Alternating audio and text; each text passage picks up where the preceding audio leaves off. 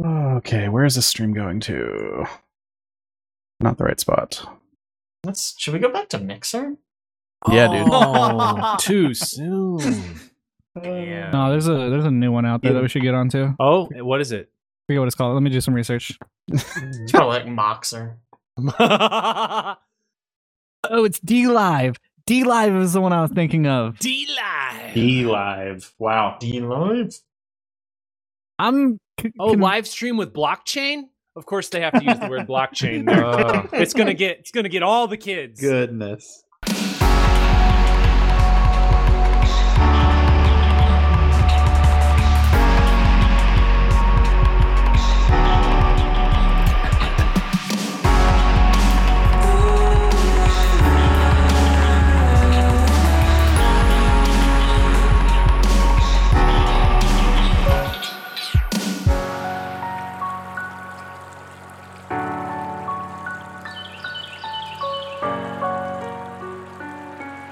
Uh, hey, everybody, welcome to the Forecast episode 125. The Forecast is a bi weekly podcast produced, streamed, and sometimes released on Thursdays. We are a community of people who love exploring and discussing all kinds of things from video games and board games to film and TV to our everyday life experiences. If you'd like to know more about what we do, you can follow us at Face. What is going on above me? everybody decided to, Hello! I'm recording a podcast! everybody decided to start vacuuming and getting the dog very angry. Oh, we that wanted to start. My goodness! Couldn't hear it down here. To be fair, yeah, I don't think we heard it. Yeah, it didn't come through. So you so just you sound crazy right now. Okay, perfect. Excellent. I'm just screaming at no one. I'm the only one in the house. Hey, everybody, welcome to the Forecast episode 125. The Forecast is a bi weekly podcast produced, streamed, and sometimes released on Thursdays. We're a community of people who love exploring and discussing all kinds of things from video games and board games to film and TV to our everyday life experiences. If you'd like to know more about what we do, you can follow us at facebook.com forward slash the Horizon FB, or you can come hang out in our Discord channel, or you can check out our website at wearethehorizon.com, uh, where we have a ton of original content for you to browse through. Additionally, everything we talk about is in our cast notes, which is pushed out to whatever podcasting app you are using. I am Aaron, joined by a couple additional peeps this week. Alex, Hello, how's it going? Chad, Hey yo, what's it? What's uh? What's- how's it happen? Yeah. Yeah, Yeah. what's up? one podcast. yeah, Jake John, Hello, hi, I'm Jake. Caleb, Uh, that's that's me. and Owen. Hello, guys, gals, and non-binary pals. All right, I'm going to start this week with Oh. my own segment. Uh, Ooh. Ooh. Yeah, Alright. I'm, I'm selfish about these lists, guys. It's the most important thing. We've got to start with the Mhm, segment. We always Yeah. gotta So- have a list. This week, we are going to talk about the most evolutionary, groundbreaking game mechanics ever made, Hmm. and some of the worst. There's there, it's very list is very short. There's only four good ones and three bad ones, but I like this list. I think it's good. Hmm. But I need some feedback. Here we go. The best, the best, the, the four best groundbreaking mechanics we've had. Fog of War, number one. okay. I, Yeah, I like no? Fog of War. Okay. Y- y- That's okay. number one. No, what? What's it's just? It's not like it's not. It's an unordered list. Yeah, Oh, it's not like okay, this is so the unordered list. It's just Sorry. others. Yeah, Dot dot one. All right. Dot two. Parry and counter mechanics. What? okay. Like Oh, parrying? parry. Sure. Woo. Parrying. Yeah. No. I heard those Maybe? words together, parrying, as in like somebody's Parrying. name. I Parry like, what are counter. parry and counter? A parry and counter. Uh, Yeah, number yeah, yeah. three. Crafting. I I do. mean, it love is a lot of stuff. It is, yeah, Mhm. yeah. Mm-hmm. It's also like over. It's used a lot. It's Mm. I don't know. How do you determine mechanics? Because it's like moving's pretty. That's a pretty big one. That's- You that's know, pretty good moving one. stuff. Groundbreaking. It's pretty groundbreaking. Uh, all right. 3D Number four. movement. This one's weird. Number four. ADS. Oh. Aimed Yeah. at sights? Yes. I mean, sure, I, guess. Yes. Yeah, this seems very arbitrary. Chat Very arbitrary us mechanics? platforming, and I no, agree with very arbi- yeah. Mm, mm, mm, mm, mm, mm. Okay. All right. All right. Fine. Let's Also, move on. I- I'm upset digging isn't in the list of Yeah, That's it's not- not. that was it. obvious. I think the list. number one specific mechanic is the, the double jump. Oh, double jump is That's the a good one. best best mechanic. It's it always feels great. It's awesome. I think close second is like grappling hook stuff. Wow. Okay. Okay. Grappling hook think stuff. movement abilities always feel pretty Yeah. good. All right. Here we I, go. per- I personally have been not paying attention for the past podcast. Uh, did we So say good. Did we say pinging? Pinging? Pinging? Mm. Yeah. Oh, pinging. No, not Oh. pinging. no, no. Okay, continue. No. For All multiplayer right, so stuff. yeah, so what are what Th- are this Pretty list is from important. this list is a li- little bit older. It's not like it didn't come out in early 2021 or 2020. Mhm. Uh worst game mechanics on this list. Here we go. Fast traveling. Works? disagree? Uh, yeah, I have to disagree with that Disagree. one. I can understand the argument. I understand their sentiment. I disagree like, with the argument. I understand the sentiment. Okay. Yeah, Okay, like yeah, I'm with Alex. like if you need fast travel in your game because you've crafted a world that is not good to travel in or not Hmm. put a system in that's good to traverse it then yeah like fast travel is really good but Hmm, also it's it's like a crutch for bad design Oh, I okay. mean, I my my disagreement would be if you're playing an MMO, getting from one place to the other, like in WoW. Yeah, you might be like jumping on the back of a, uh, you know, you're the flight path or whatever, but flight paths are really just fast travel. Like that's just fast traveling. i guess Mhm. So if like if that. I had to play WoW and I could not fast travel at all, I do not think I would play WoW. Like that is just the worst idea in the entire world because you'd have to literally go everywhere. Yeah, I think Yeah. the argument though is it should Exactly be fun enough said. to travel through it Yeah. that you don't need the fast travel. like did you know that the ps4 spider-man game has a fast travel system It does? Mm-hmm. you Oh, yeah. can get on the subway and fast travel Literally You nobody the uses it. Yeah, nobody it's not very uses it because it's freaking fun to swing through the city yeah, Right. why would you want a fast travel system in that game? No. Weird. Bizarre. Uh okay, so fast travel. Number 2, well, sorry, dot 2, fetch quests. Yeah, yeah, yeah. Oh, fetch quests are the worst. Sure. Is the last one going to be escort missions? it better. it's Bald shot right now. It's actually not. It's not. It's Ah, not. What? boo. Escort quests are by far worse than fetch. quests. Yeah, I, I actually yeah, for, would agree oh, with for that. Yeah. Escorting. Actually, number 3 on this list, dot 3 is quick time events. Eh, All right. I mean, I'm not a big fan, but I feel like sometimes they have their use. they're they're kind of a neutral. They're kind of whatever. Kind of whatever. I Okay. yeah, I love and hate QuickTime events because like one, it's like it allows a scripted sequence that is super super cool that would otherwise just be a cutscene, and you feel like you have some sort of input into what's going on. But also, if you fail a QTE and it restarts, it's just like the worst. Like So immersion breaking. yes, super immersion breaking. Like You need to build the cutscene such that if you fail things, you still get through the cutscene. It's just Yeah. bad stuff happens. Like your Mm. character dies. Maybe not that one because that means you don't get through it. No, you have to play the rest of the game as like Steve, the guy who was just off camera. Oh, I like Just The that. guy like who was holding the like- camera. Yeah, exactly. So The game goes from now. third person you to first into person. Steve and he's just like instantly crying because his friend died right in front of his eyes. Exactly. You gotta play this guy now. yeah, like um those games that we played on stream. The the Man of the Medan. yeah, that yeah. those Man, things. that's- when you do bad, like bad stuff could happen, but it's not gonna like go back and let you redo stuff. Right, Mhm. yeah. Mm-hmm. Mm-hmm. So the sense I'm getting from this list is that, the, that they're just kind of arbitrary. Like, I Oh, don't know, very sure, some of them could fit, some of them maybe not. Implemented I- well, I think they're good. Implemented poorly, Yeah. they're bad. Okay. Kind of Uh, like fast travel. Let's uh, move on to what you've been playing lately. And Owen, we're going to start with you this week. Yeah. All right. So, uh, because of you know all of those negative things in games that you just said, uh, I played one game that just had so many of them, and Ooh, fun. oh, it was the worst. Uh, so I picked up uh the Magic Legends beta because they were like, "Hey, it's the Magic universe, but more like this action RPG thing, and you don't have to really deal with playing cards." And I was like, "Okay, we'll see how this goes." Um, I have never played such a poorly done game in my entire life. Ow. Like I I will just straight up and say that this is just bad. This is a cash grab and it's awful. Uh, First of all, um, to to go to your list, uh, every about 30, 40 feet, there is a teleporter. So you can teleport around to fast travel all over the place. Yeah. Uh, and you want to do that because somehow they took the most interesting worlds of magic and made them so goddamn boringly dull to walk through. Uh, I don't know how they did it, but it did not look good. It did not look cool. I did not want to walk through it. I wanted to use the fast travel because it just took forever to like get from point A to point B, and none of it was entertaining in the the meantime.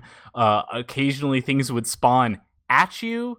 They wouldn't fight you. They would just spawn, and slow walking past them was good enough that they wouldn't like you would- didn't have to enter combat so that was just like it was just really random um also most of the damn game was fetch quests. So you just kind of like oh go over there and talk to this person. Oh cool you talked to me. Now go back to the person that gave you this quest. Okay cool now go over there and pick up this item. And now take it back to the person that gave you like that's all it was.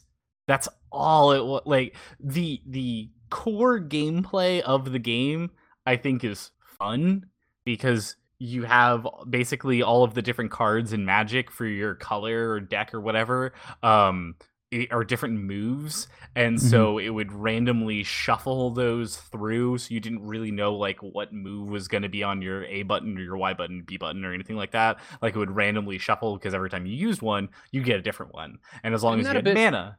Isn't that a bit jarring when like all of your hotkeys are changing though on the fly?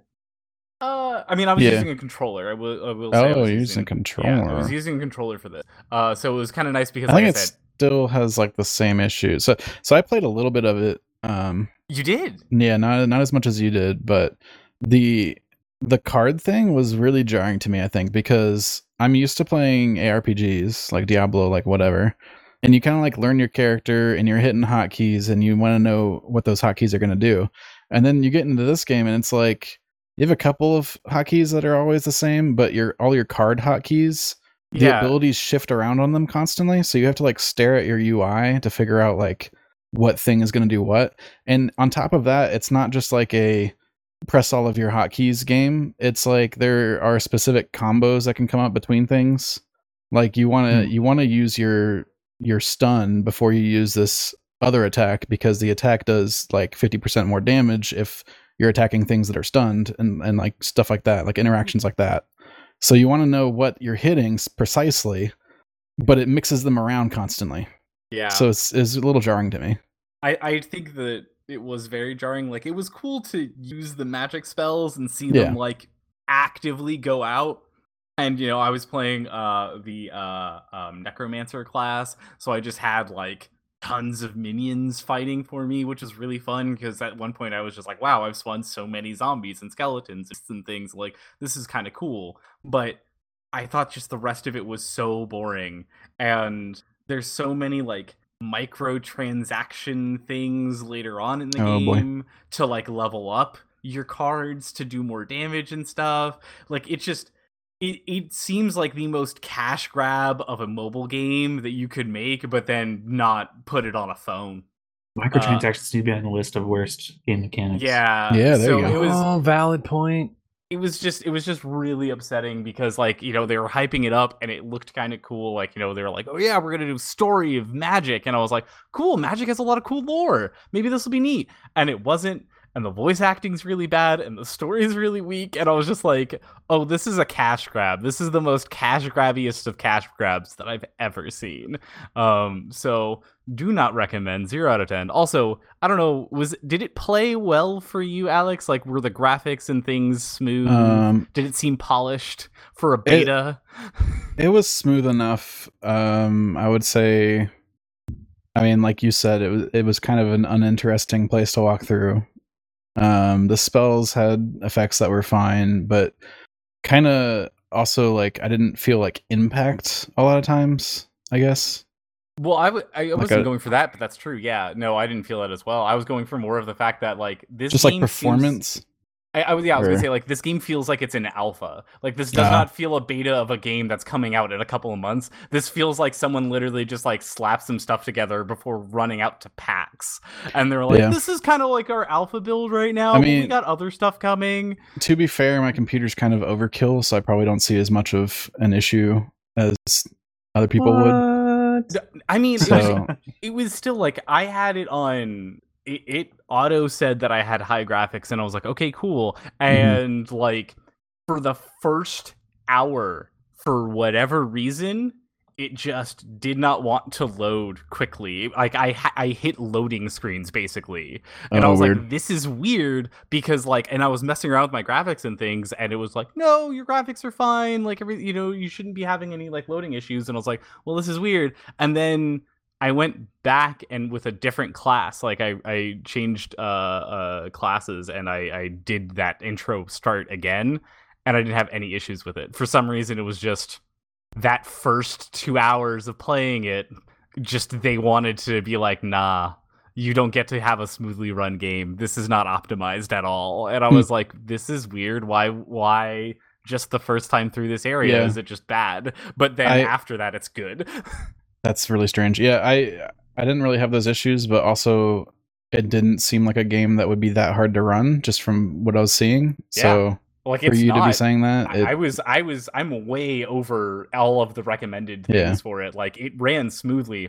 Like I said, once I uh when I redid that area or after that area when I on my main character, but for some reason just like the first 2 hours of me playing it was just so choppy and I was like this is bad. Like this this game is in alpha. This is I wonder. I mean, were you starting like right when they released it? Uh I was about an hour after they released it. Like I So I'm gave wondering- it some time. Yeah, I was wondering if it if it would have been like server issues, like everybody I don't know, maybe.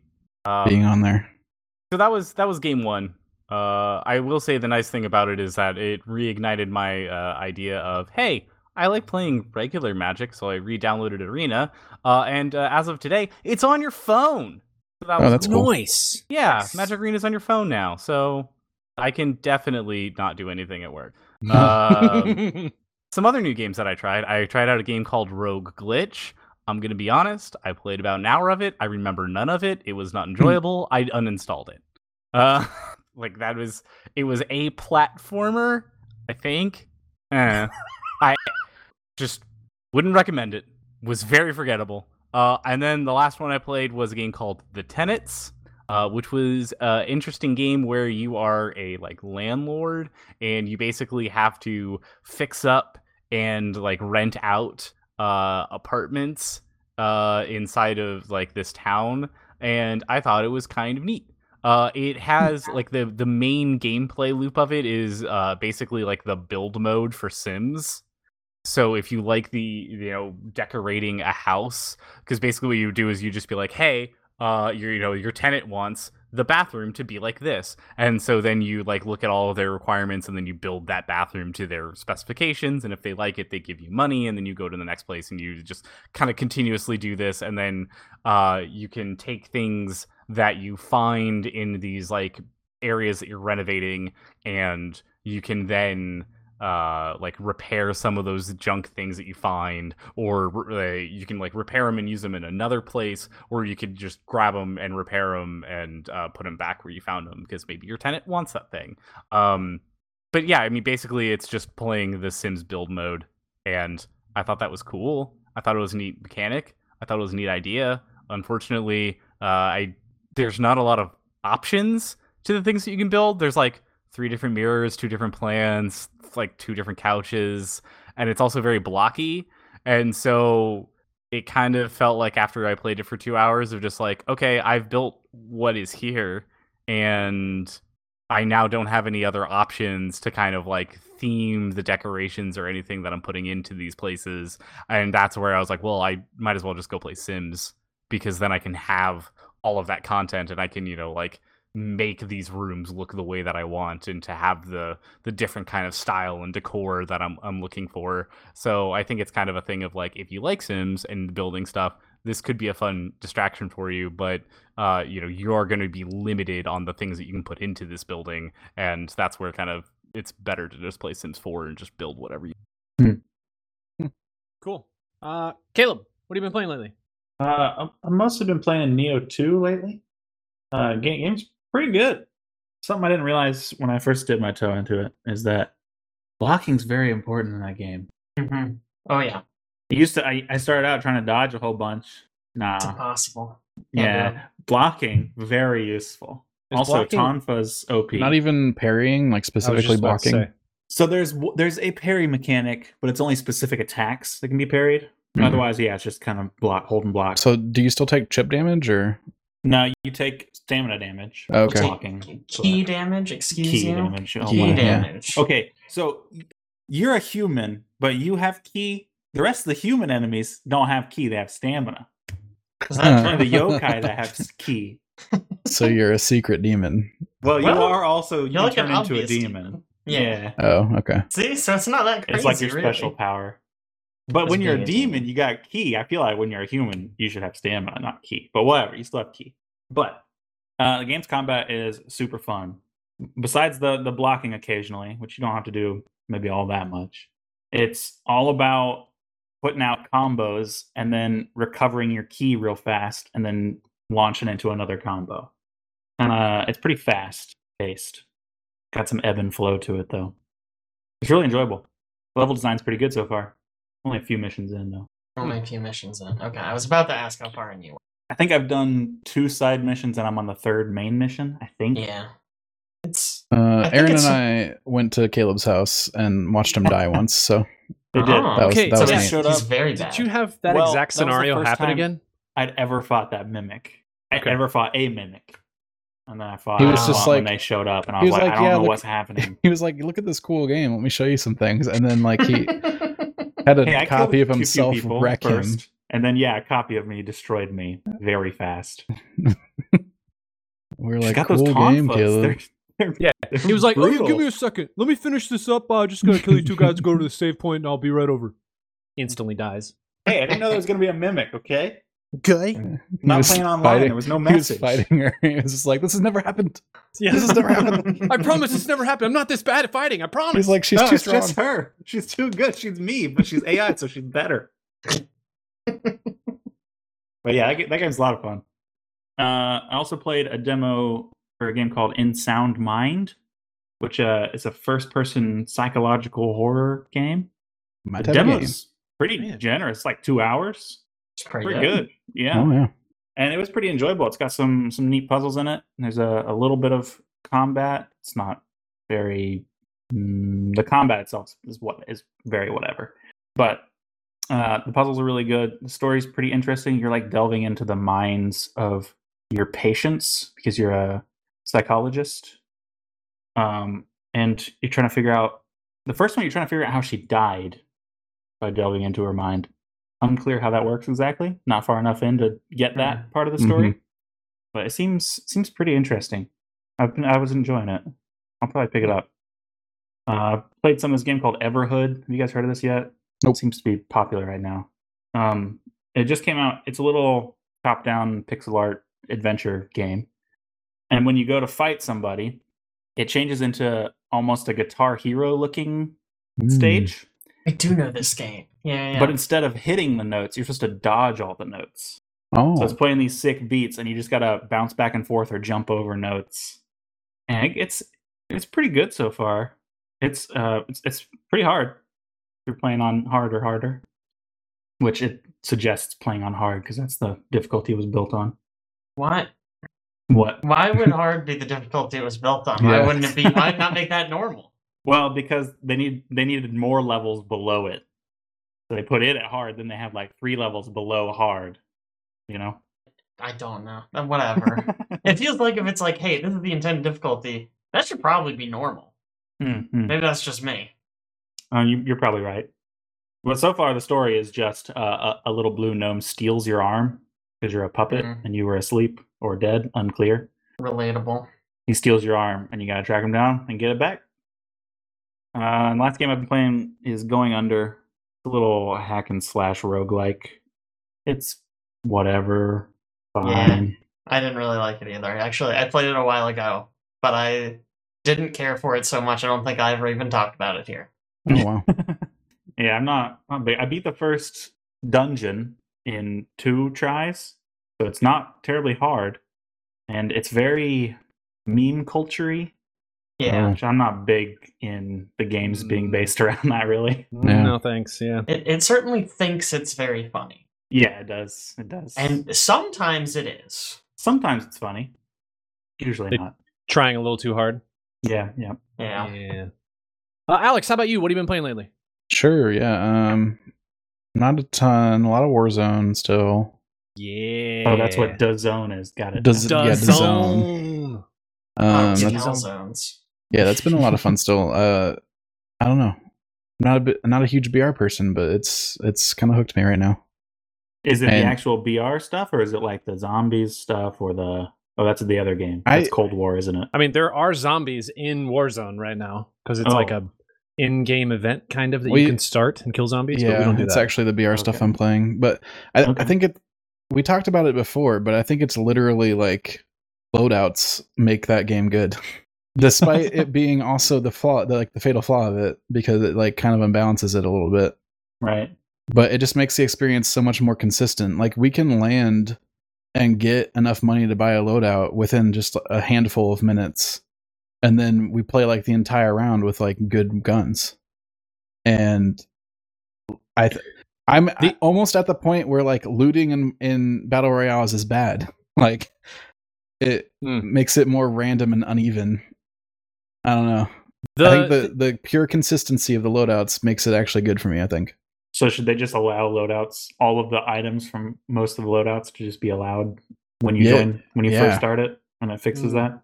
In my opinion, I don't know.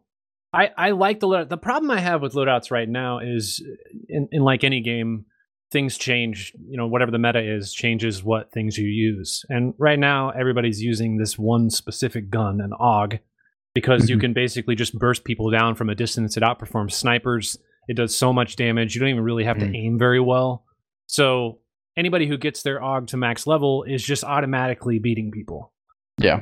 And I think that's Sounds- the problem. I don't think there sh- you should have to level weapons. Oh, so you want the unlock stuff. loadouts? You just want all the loadouts unlocked. Yeah. All but- loadouts or all the loadout options unlocked, and then people can just customize from there. Yeah. Yeah. Okay. Okay.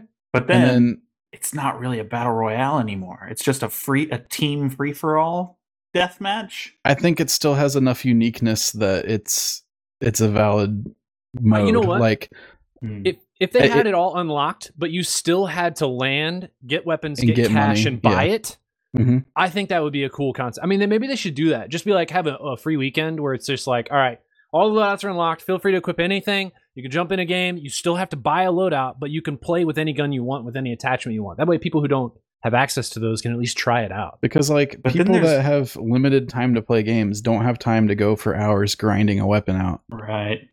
And there are some things that give a clear tactical advantage in that. game. Yeah.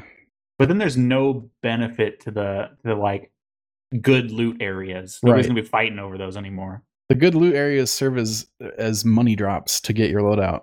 But do you even do you guys don't even go to good loot, loot areas? We go enough money to get there's loot? like a there's like a couple areas where you can get guaranteed like a lot of cash. Hmm. And we drop there every time, fight the handful of teams that drop there also. Oh, okay. Get get the money. Like win those fights, get the money, then get your loadout, and then you're like set for the rest of the match. Okay. Okay. So it's exciting in the beginning, and then you have good stuff to carry you through the mid game, and then the end is usually exciting too. I really like the idea of having fully unlocked loadouts, but I still think I don't think you can start the game with it. I think that would ruin it. I think you still need to have random gun pickup. Yeah, Uh, Because you got- absolutely. right. you gotta have start the match something- with it. Yeah, you Yeah. got to have something that that lets you just by by randomness find something that you can overtake your opponents and then actually get a loadout, and then from there, sure. I, I mean, it would be kind of cool if everybody just had fully unlocked loadouts, do whatever they want. sure. Yeah, so maybe don't eliminate looting entirely. I don't know. That's just that was just a crazy idea for me. But I I do like the idea of focusing much more around the tactics of playing a large map that has a you know decreasing circle of area that you can play in. And you have to like figure out positioning and how you're going to attack a, a position. It's like almost like uh like how frank got excited about arma stuff like because of all the Thirty You know, minutes in and out. military tactic stuff except for it's accessible and easy and you know you can It's fast paced. You come Yeah. back like it's not like one death and you wait thirty minutes like you would when you're playing PUBG. There's a lot of benefits to how BRs are now, especially the ones that are implemented that respawns, mm-hmm. buybacks, things like that. Yeah so I, yeah, I didn't spend a, intend to spend that much time talking about warzone again but here we are Here we um i've also been playing wasteland 3 a bunch with frank and that game is just great um i would so that game launched broken on Mhm. steam and I'm kind of sad about that because I bet it would have been somewhere in Game of the Year stuff if it was if it launched in a good state, you know. Um, but it's it's really fun. Like the the connections that can be made between different story points in that game, and just like the combat's really good, and like the writing is is top notch constantly. There's a bunch of weird stuff in it. Like you have to pick a background for your character when you start, and I picked Goat Killer. So the my background story is like a goat murdered my parents or something, and it, was like some demon goat or something like that. And so I'm like really mad at goats, and nobody believes me that it was the thing that happened. And so I'm just like going around trying to murder all the goats to summon this demon goat so that I can finally f- like get my revenge or whatever. I don't know. I think stuff like that's kind of cool. And I did actually find one goat in the game already, and I was like, "Well, I gotta kill this goat. Good old Joker. It's in my That too. backstory." And so I killed the I killed the goat, and then everybody around me was very angry. Can we just briefly explain how weird that goat was? By the way, Yeah, Mm-hmm, mm-hmm. there's like this like I don't know like mini Vegas, and inside of mini Vegas there's like essentially a, a brothel, and you can just go pick and choose who you're gonna what room you're gonna walk into, and in the very like they're all named.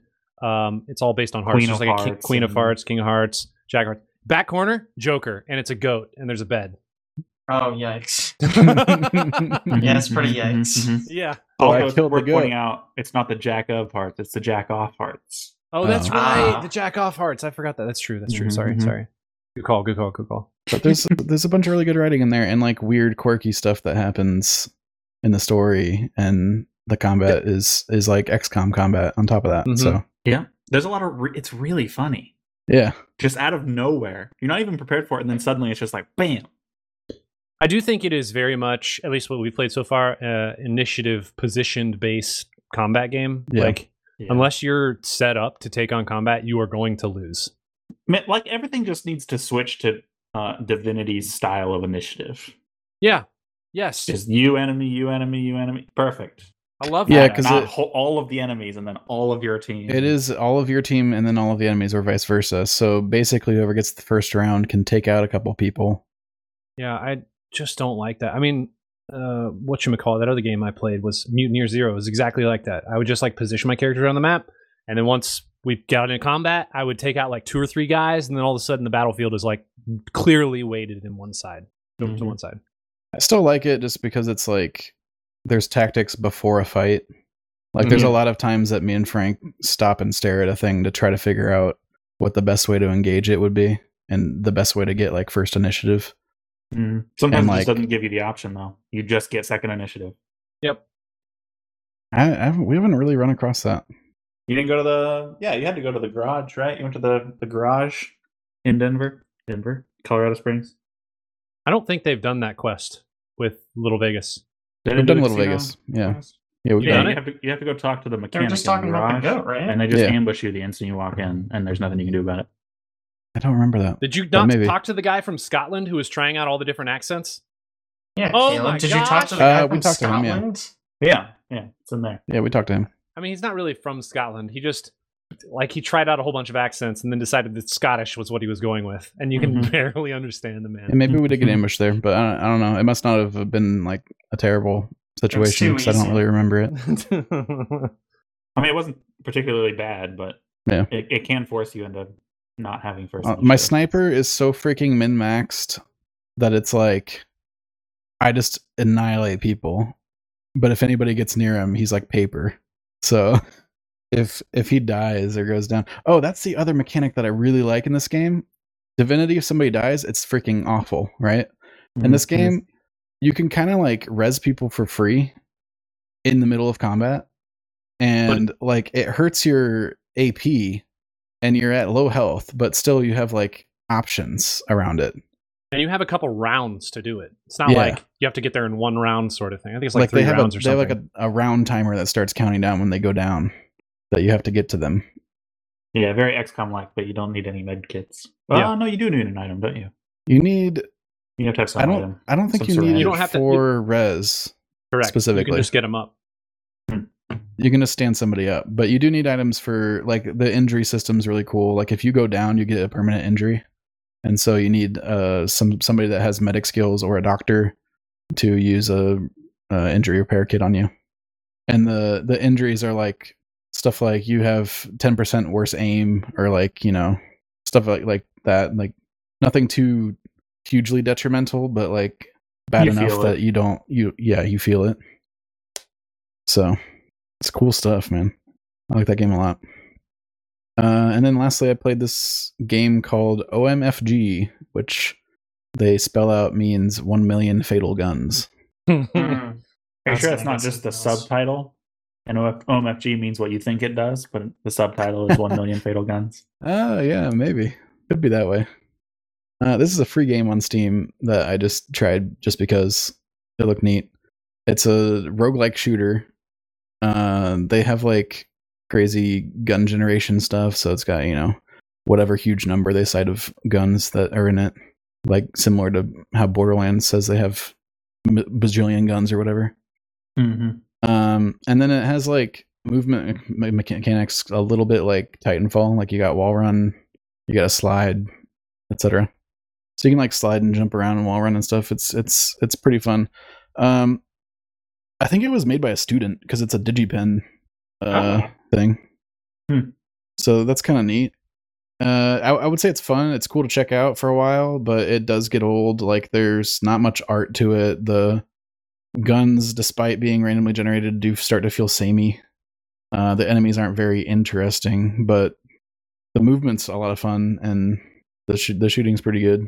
So cool. pretty neat little project. Um, I'll go next. Uh, one thing we played a lot of this last weekend was Gloomhaven. Um, in order to escape the house, Alex and I went over to Caleb's house and we played 14 hours of Gloomhaven straight. Uh, it was a This is lot. a good time. 14. Yeah, We me tell you retired two right now. characters. It was worth it. Three characters. I'm just- we retired three characters. retired three characters. I am just going to call it Gloomhaven is the goat. It is the best go- board game ever made, hands down. Like there are so many well-designed mechanics in that game. I can get super frustrated playing the game, but it's just still so well designed that I, I can't be mad for long because it's So so you come up with a list for the well-designed mechanics. Yeah, Tell us next time. yeah. yeah. You know Next what? fortnight. Next fortnight, I will have a list of the best mechanics of Gloomhaven. You got it. Um, we have played 62 sessions of Gloomhaven so far. Oh, you're Which You keeping kept track. Nice. Hold on, Yeah. what? because I have an app that keeps track of our Oh, party's that's how many progress. That makes more sense. Yeah. Um. So that's how many total. We, I mean, we've only we, we've had we've done we've played 50, 51 unique scenarios. We played sixty two total. So we've replayed eleven scenarios. Um. We've replayed that many. Wow. Yeah. Well, we played a lot because we had, you know, like progressing characters through casual mode, sort of thing. Yeah. Yeah. Um, but man, that game is so good. My, Yeah. my favorite part about the game, and I don't know if the guy Isaac, when he designed it, he was thinking this way, but when you're playing as a group, basically what happens is everybody says, "All right, you ready?" and then you lay down your initiative cards, and then you go in, you know, a certain order. But when your party first starts, like the characters you're playing as, you don't really understand who they are or what they do because it's like it's cooperative, but it's also like you're kind of playing on your own. Uh, and so you're kind of confused about who would go when, how they would act, and maybe so some of your abilities are kind of wasted because somebody's moving away from you or somebody's attacking the enemy you were going to attack. But as that party plays through, you know, mission after mission after mission, eventually you get to the point where you're like, oh, I know he's going to act on an initiative of 17 just because I know what this character does in game. So I'm going to change my mechanics, my moves for this round to accommodate for that. And it's it's weird because it doesn't feel like it should function that way, but it, it, it like feels so natural that you start to understand how the players are beginning to play their characters and how the characters interact within that specific campaign or that group. Mm-hmm. Super good game. If you see that it's on sale and you're like, maybe I should buy this, yes, buy it. Great, it's greatest. It's the best. It's amazing. The secret to it is though you have to buy it, but then not play it for yes, what, Yeah. like ever. five to ten years, something Hey, there. mine, mine's been officially opened now. It has. We had Because Alex was many. many. missing a model, so we had to pull the model out of mine. Ah. I just stole his model. It took us 62 sessions to find out that Alex was missing a model. Yeah, because you you don't un- like. There's a bunch of characters that are just locked, and you're not allowed to look at their stuff until you unlock them. So we just retired a couple characters that unlocked some new ones, and then we went to go open the box, and it was like, oh, the model's not in here. Yeah, I picked up the box and I was like, man, this character is going to be really small. He's light. Really like, really And I was like. like, well, you know what? Maybe there's not anything in there. Open it up. Eh, nope. Um, I have also been playing some uh, Doom Eternal, uh, the Ancient Gods Part Two. Uh, does anybody care if I spoil this? Is anybody actually going to play this? I'll probably play it, but I don't. No, I know you're worried about about it at this spoiling the story of Doom? Yeah, I actually love the story of Doom. All right, man. So is that a no? Nobody cares. Are we good? Yeah, you're good. Go Okay. for it. Um, this is the end of Doom. Like, it's over. Like it, you're, you're Mm, Doom ending guy dies, things. huh? No, Doom Guy does not die. Um, but basically, the story of the game, Ancient Gods Part One, happens, and you kind of discover that you are basically cloned from the guy who runs Hell. You look exactly the same as him, except his eyes glow red. Uh, Oh. and then the very it's bad. yeah. And then in this Ancient Gods Part 2, basically the whole thing is you have to defeat him in ritual combat. And when you do, all of the demons outside of hell are, de- are just deleted. Like they dissolve into nothing. Wow, you don't even get like to command them; they just No. disappear. No, because he he is the one who summoned them. So they're all They- his summons. Mm. They pulled Which the is- whole end of the scenario Gloomhaven trick. um, but yeah, he summoned them all, which is kind of cool because that tells you like why things are getting summoned into areas in Doom. I've always Sure, wondered like why that happens and they don't just like appear from behind walls, but they're getting summoned. Anyway, um, so Do- Ancient Gods Part One came out and it, it it like went down as like the hardest, like one of the hardest things people have played ever. The Nightmare version of that game, people say it's harder than Dark Souls. People were annoyed with it because they couldn't literally beat it. It was so hard.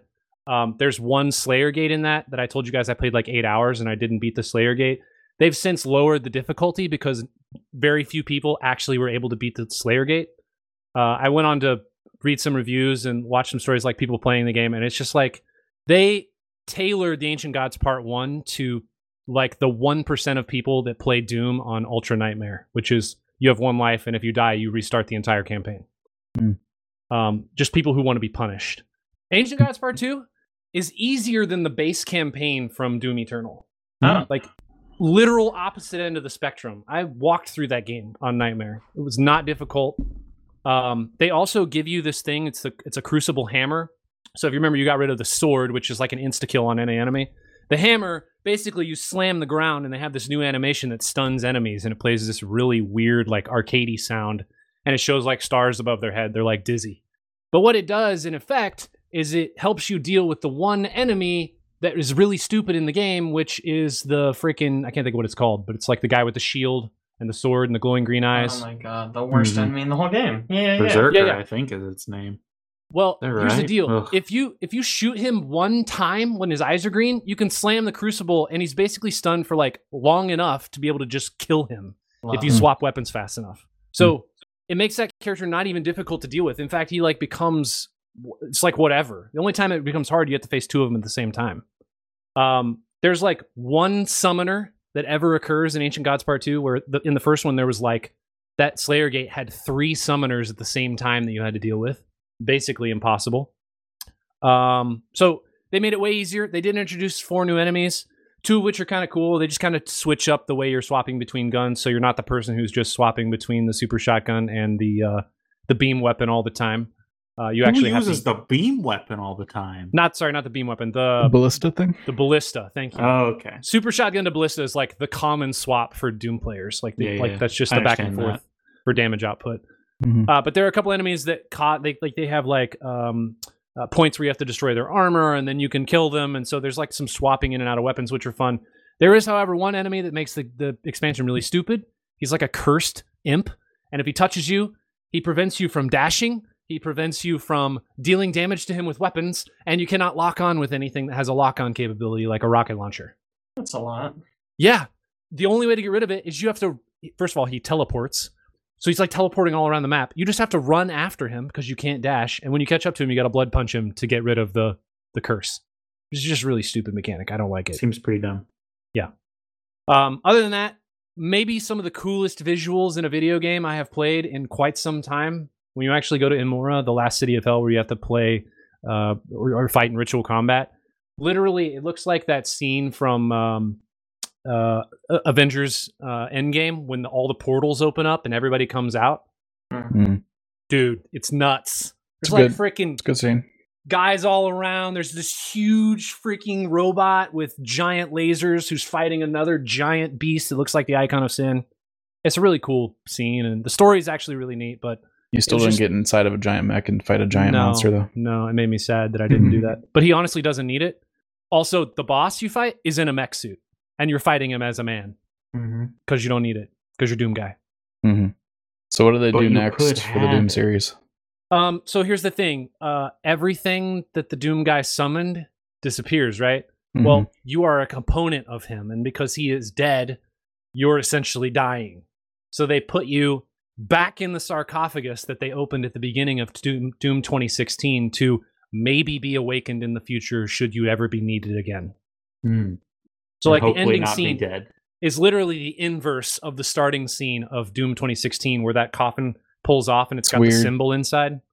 Nice. I'd kind of a expect cool that to to be the it. end of a third game, like typical trilogy style. Yeah, I don't Yeah. know. I Mhm. mean, this is this is it. I mean, like, clearly you've deleted everything. There's not anybody, any other demons to fight. So his, you know, his banner that he's been carrying this whole time is essentially over. He's good. And do another reboot in Yeah. like three years. Doom 2026. Uh, Chad, let's move on to you. What have you been playing? Oh, you know, some games. uh, so I finished on stream Visage. Not okay. Let me rephrase that. That is not what I did. I finished a chapter on Hmm. of Visage on stream. Uh, I didn't realize how actually far I was into that chapter, but um, really didn't have to do much. So wasn't a lot that uh that I completed there. But there's two more chapters that I have left to play, and that game's scary. How many have you done? Uno. Oh, okay. Yeah, and just I've just Got done one, but it was just interesting because I went through it and it, and it took like maybe two, three hours, maybe a little longer. Um, I'll have to check my playtime. Uh, but yeah, it's a it's a pretty scary game. Got some psychological horror in it, and it's, it's got some jump scares and uh weird supernatural stuff. It like Uh, amnesia level level yeah, scary? I I mean, and I think I said this on a podcast at one point. Maybe it was our game of the year one. Uh, if you're looking for the amnesia feel and you really, really liked amnesia, uh, th- like personally, me, I've been looking for that in some horror games that I've played. This is the closest that I've ever come to finding that amnesia feel, and like that, just the goat of like horror games. Hmm. Um, played a tiny bit more Raft. I know there's been like I played it back in like beta, alpha, whatever it was. Uh, it's come out with a few updates. Um, it's an interesting game. You start off on like one wooden plank floating in a sea of just debris, and over time you get to build out uh your base or whatever on the raft while it's still going like down a stream. Uh, there's I no think- like there's like islands and stuff, but there's no like actual land mass. They still It's have just- those tall like metal buildings you can climb up into. I, I think that's more towards the campaign side of it. Okay, like just okay. actually like you can build like a satellite or something to go and fi- pinpoint a location uh, Hmm. with your sail and stuff because you, you can build a sail and paddles and all sorts of stuff and like grow food on your raft. It's cool. It's a pretty cool crafter. So interesting take on survival crafting because you're not really going anywhere. Mm-hmm. Right. Um, I picked up the game The Corridor because uh on one of my streams, I kind of popped open the stream and was doing like a just chatting segment. But what I was doing is there's a queue section in Steam where you can actually click through it and discover new games that way. I don't know if any of you have ever tried it. Oh uh, yeah. but I yeah. I think I've gone through like four thousand games or something like that, just looking through stuff.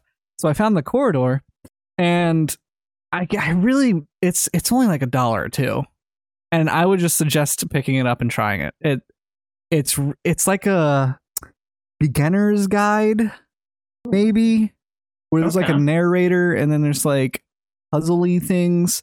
The puzzles are very easy, but I think it's just the comedy behind the narrator that I enjoyed.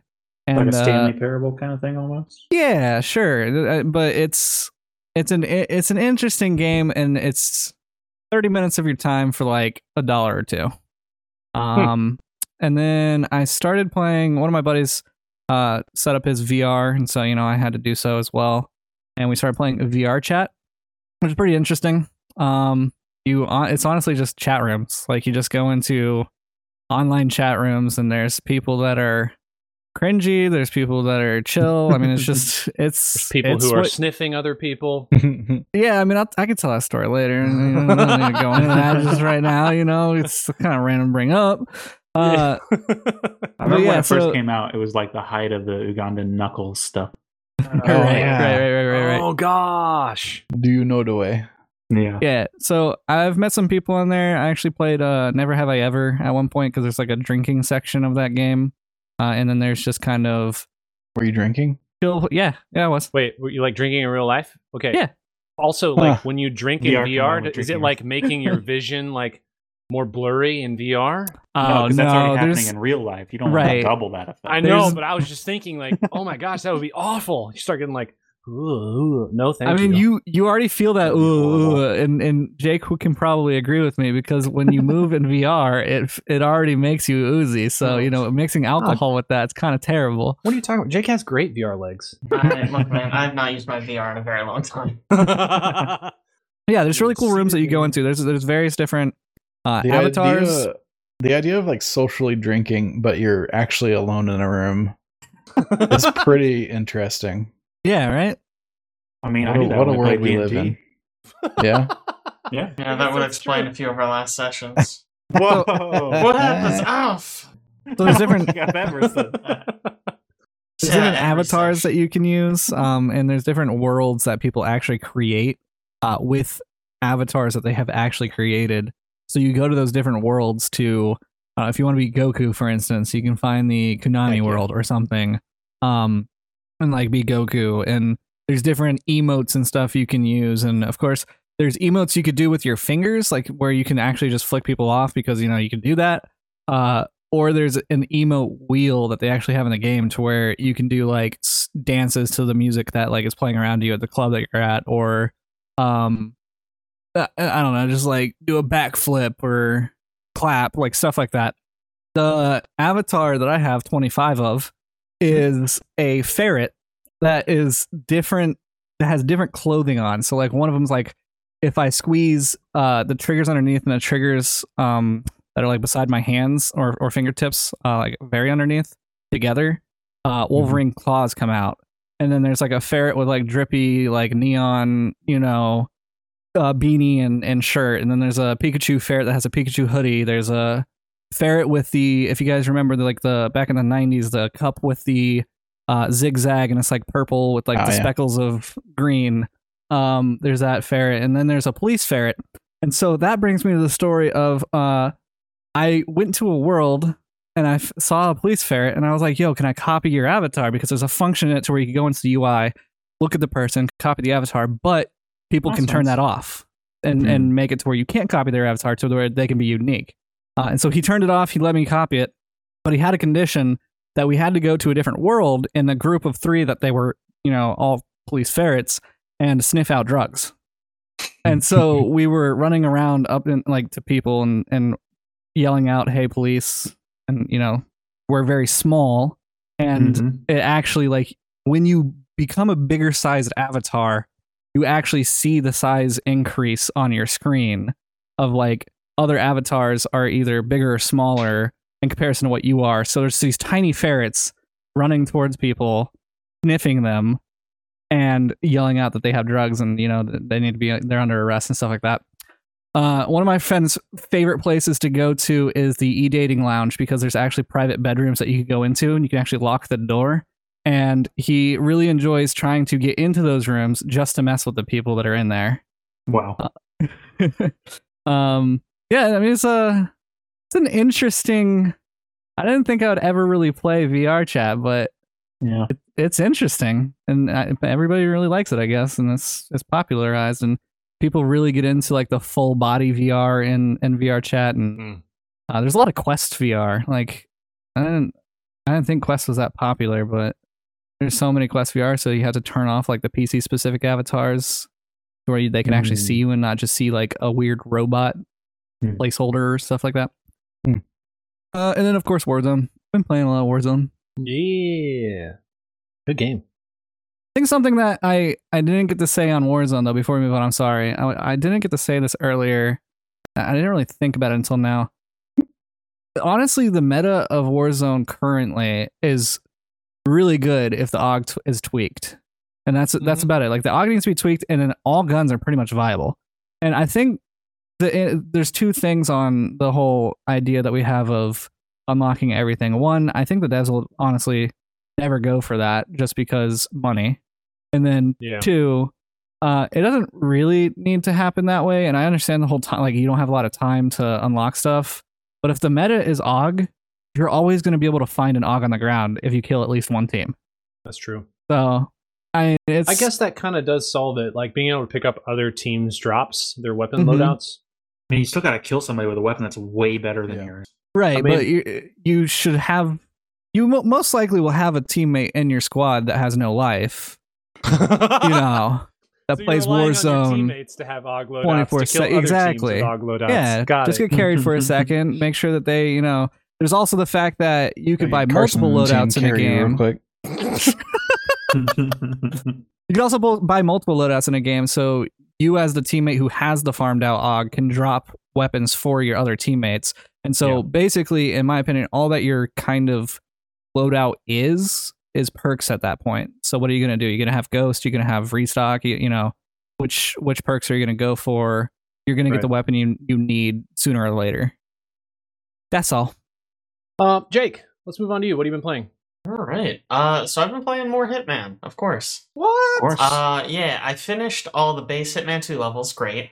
Uh, then I picked up the expansion that adds all the Hitman 1 levels in, and they are not as good. Mm-hmm. Uh, I guess maybe that's not surprising. The sequel usually should be better. Yeah. Uh, but I was I was surprised. There's like a noticeable difference. Um, I think for me, what it really comes down to is in a lot of the Hitman One levels, you can kind of just follow your target for a while, and they'll like walk into a room alone, and then it's like, whoops, Mm. shouldn't have done that guy, and you just Mhm. get them. Hmm. Whereas uh, Hitman 2 tends to be more like they're in like a very public place. Yeah. And they will remain in a very public place until you like do something to draw them somewhere else. Uh, and I think I think that's just a lot more interesting. Cause like just finding your guy and following him for like a minute and being like, oh, you walked into a closet, shouldn't have done that.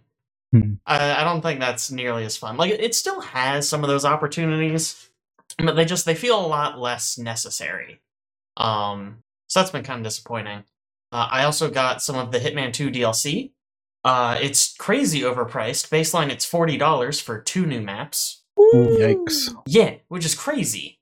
Uh, but I got it for ten dollars, so definitely get that on sale. Uh, the first, I've only done one of the missions, but it's a bank heist assassination, and it's pretty freaking cool. I really like it. I was actually playing it right before I got on. Are you stealing from the bank? Or are you just Yeah. killing somebody who's currently doing a bank heist? You or there's a bank are- heist alongside what you're doing. Yes. well, okay. Oh, okay. So you have you have two objectives: kill the bank manager, steal what's in the bank vault. oh, So you you do both. You do both. Uh, Okay. technically, you don't need to steal from the bank vault. There's a secondary, like it's steal from the bank vault or steal these three backup drives uh, that these NPCs have. That one Hmm. is harder and less interesting. So I never do Oh. it. I did it once just to see, and I was like, wow, this sucks. I hate this. Uh, and robbing from the bank vault is fun every time. So just do that. It's way so you're better. not. I think it would have been cool if there was like bank robbers that showed up. There, so Right. it's kind of it's kind of weird. There's like a couple in one of the bathrooms, and they have like a bank heist disguise, Oh, but they don't do anything. They're they just don't like, actually try to "Should heist. we rob this bank?" And the guy's like, "No, there's two of us, and it's a bank." Meanwhile, don't- you, one person. I mean, you can do it because you're you know you're an unstoppable badass. You just like walk up and just like walk to the bank vault, and it's like I'm taking all of this stuff. like what are you gonna do um so that's you know i feel like there's some missed opportunities there but it, it's still very fun. I have a lot of fun with it. You can actually one of the ways to get in you can get hired by the bank Ooh. which is hilarious. There's like a guy nervous about his interview so you can like take him out disguise yourself as him and go into the interview and they're like what do these ink blots mean to you? And he's like he's basically like i'm a murderer and i love to do murder. And they're like great you're hired. It's it's very fun, very funny, very silly game. Uh, I'm really excited to pick up three. I was just about to ask if you'd played three at all yet. I I have not. Uh, I got into the series weirdly late. They Yeah. just announced yesterday that they're doing a DLC called The Seven Deadly Sins. Yeah, I saw that. Yeah, each each mission is five bucks, and It's you can just so, if I'm not mistaken, that it's not like a new level. It's like a new target within an existing level. Oh, Mhm. They've like they've done this before. They're called like elusive targets. That might be something different though. I don't. they have elusive so targets are like weird the timed event ones. Okay, I think. so I don't know. I think you're right. I think I don't know then what these are called. Escalations, maybe. I don't know. these are called yeah greed enumeration escalations. oh, okay. That's the yeah, contract. Oh, um. Okay. I mean, maybe that'll be cool. I don't know. Uh, but I, I haven't even played base three yet. I'll get it. I'll get it when it goes on sale sometime. Five dollars for a new target in an already established map. or you get all seven for thirty. There's some changes to the map to make it so you can do like it, it has accidents and things. 'Cause I was about to say that's a good price Honestly, because basically what uh, No? what Jake paid for two new missions is five dollars each, right? Uh, it's on sale. it's probably with these. My guess. But- I haven't read on it really, but my guess is that they add a new NPC, put them somewhere, and just if they're smart, they like walk around. They give them basically pathing where you can use stuff that's already in the level to take them out. Hmm. Uh, there's also, I think they're adding new. You get like new suits, and there's probably new items. Uh, so you know, there's there's decent content in there. Yeah, compare that price to Valorant skins, which were like seventy or eighty dollars. Is that true? That's absurd. This That's just insane.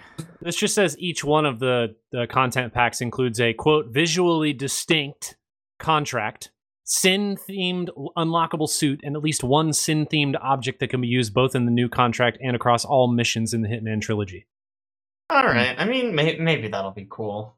I, I I just I like the maps. Like, give me more maps. That's really all I care Yeah. about. Yeah, Mhm. All um, in the trilogy. that's what it And- says. So, So yeah, have they imported everything to the Hitman Three at this point? Then I think you have to pay for it, but yes, Hmm. I believe so. Well, that's cool. Yeah, yeah. Uh, so other stuff I've been playing. I played. I don't know if you guys have heard of Helltaker.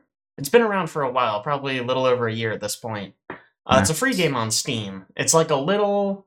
I'm gonna call it like a necro dancery, but instead of being like rhythm based, it's more of just like a puzzler.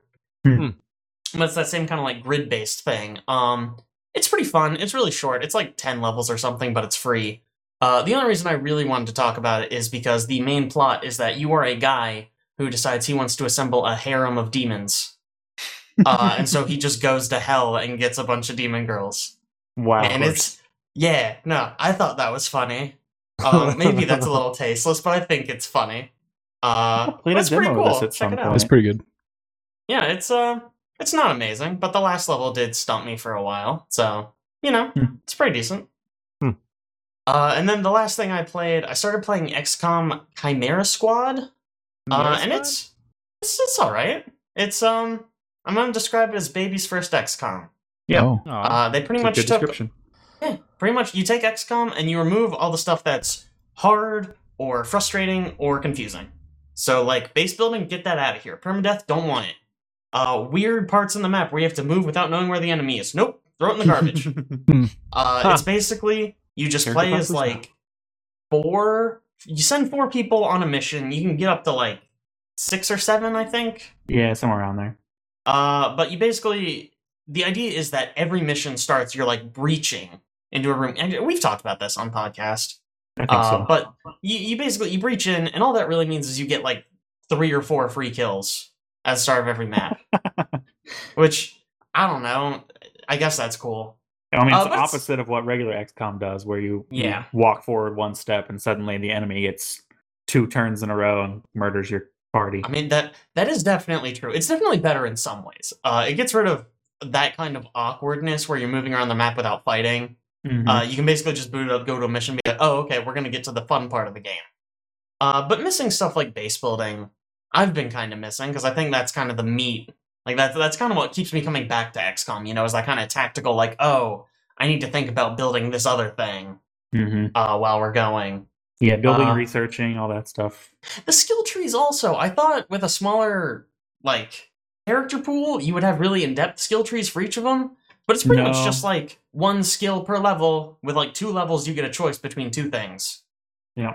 Uh, so that's I mean, I I, again, I haven't played far enough to even see what those choices are, but I, I would have kind of expected a little bit more from that. So that was a little disappointing, but it's still fun. That's that's basically the same as in regular XCOM, yeah.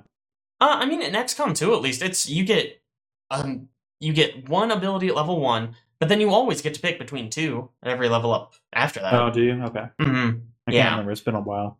Yeah. Um. I mean, right. That's obviously not like a huge amount of build variety, but it's. I mean, it's more than this. Yeah, yeah. I'm glad But, uh, to hear that it's like slimmed down to get rid of the fat that was in Yeah. regular XCOM because Yeah, the base building stuff was dumb. You didn't like not the base building stuff, Get huh? out of here. No, But you, I mean, if you think that this is probably a game that you will enjoy, uh, because it's it's a lot slimmed down, not necessarily in a bad way. Mhm. I think I think that's kind of the way Caleb described it to me the first time he said we were talking about it, and he was basically like, if you just want the mechanics of fighting in XCOM, just just purely the turn-based tactical combat, Chimera Squad does it really well. Yep. Yeah. Um, let's talk about some other things. Uh, one specifically in news I kind of wanted to bring up because I just thought it was kind of interesting. Uh, Disco Elysium's final cut was recently refused classification in Australia, which means it's banned from being s- sold there. Really? Whoa. Why? Um, so interesting. Like I, I went down this rabbit hole reading about Australia's laws and like how it works. And basically, there's a classification board, and they look at games and they make a determination of what it can be classified as, or they can do what's called refusing classification, which means it doesn't get any classification because it has some problem. And so they don't allow it to be sold at any stores in Australia. And there's a pretty big list of games that are on this thing. Um, interestingly enough, uh, this one specifically was refused because you can take drugs. I think there's some like mechanic in the game that allows you to Oh yeah. specifically Wow, that's going to be a lot of games they block. You'd be Yeah. surprised though. This list is not like super extensive, Hmm. but this one specifically was banned. And they go to back like the the article was talking about how the law in Australia, um, ours have evolved in the United States to be slightly different, which is why we don't have as many games that are banned. But there, the law is based on like an early 1990s law when they had what was called a moral panic, meaning like Mhm. a game comes out with a concept and then there's this panic because they think that idea is going to spread through society and cause some undue or unrest. Mhm. So, in the case of video games, especially back in the early 90s when there was a lot of people are like, oh, video games cause this or that, or like have a lot of problems, cause a lot of problems with youth, they just The set this law up and they've never changed it.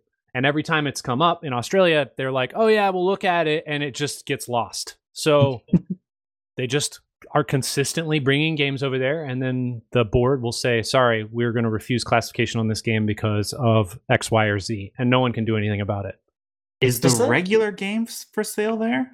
it it appears that the regular one is for sale but this version is not Interesting. seems- Why? That's yeah. That's crazy because you can take drugs in the base Yeah. game Yeah. Yeah, I thought so.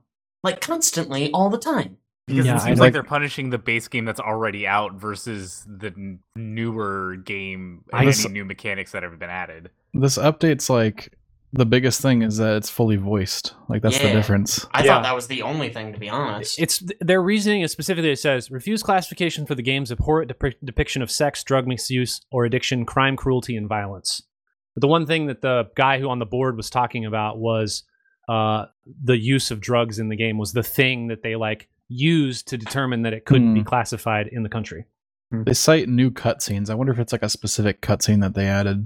it could be Mm. That's nice. that's messed up. I just find it really interesting, primarily because the next thing we're about to talk about, GTA 5, is not banned in Australia. really. Yeah. Really? You can, they all of the Australian people love GTA. Uh, Very strange. I, I just wanted to do a follow up from our story from the other week of that. Um, uh, now that the modder has pointed out how easy it is to have fast load times in GTA 5, they've implemented the mod fully across the board as an update to the game. So everyone now has fast load times, and Give that modder freaking got break. ten thousand dollars from Rockstar for fixing their game. Wow. Wow. That's so cool. That No, is Need to start modding. pretty neat. Yeah, I was say, I was like, you know, props to him for getting the ten grand. Props to Rockstar for actually, you know, updating their old game and not just being like, oh, hey, we'll take the work that you've done. Thanks. Like, I, mm-hmm. I think across the board, this is pretty thumbs up. And now you know you can actually get into a game of GTA 5 within five minutes, which is bizarre and amazing. And we should try it sometime. That's Yeah, really someone's- incredible. That that's Some of these just like people reporting time changes. This guy says it took him seven minutes prior, and now it's minute fifty-seven. This person Oh. says five to eight minutes before to thirty-five seconds. If you guys Like, haven't, if you haven't read or just at least browsed the article about the guy, like the guy who originally found it, you should read it. It's quite interesting because it's a very small thing that was changed. Yeah.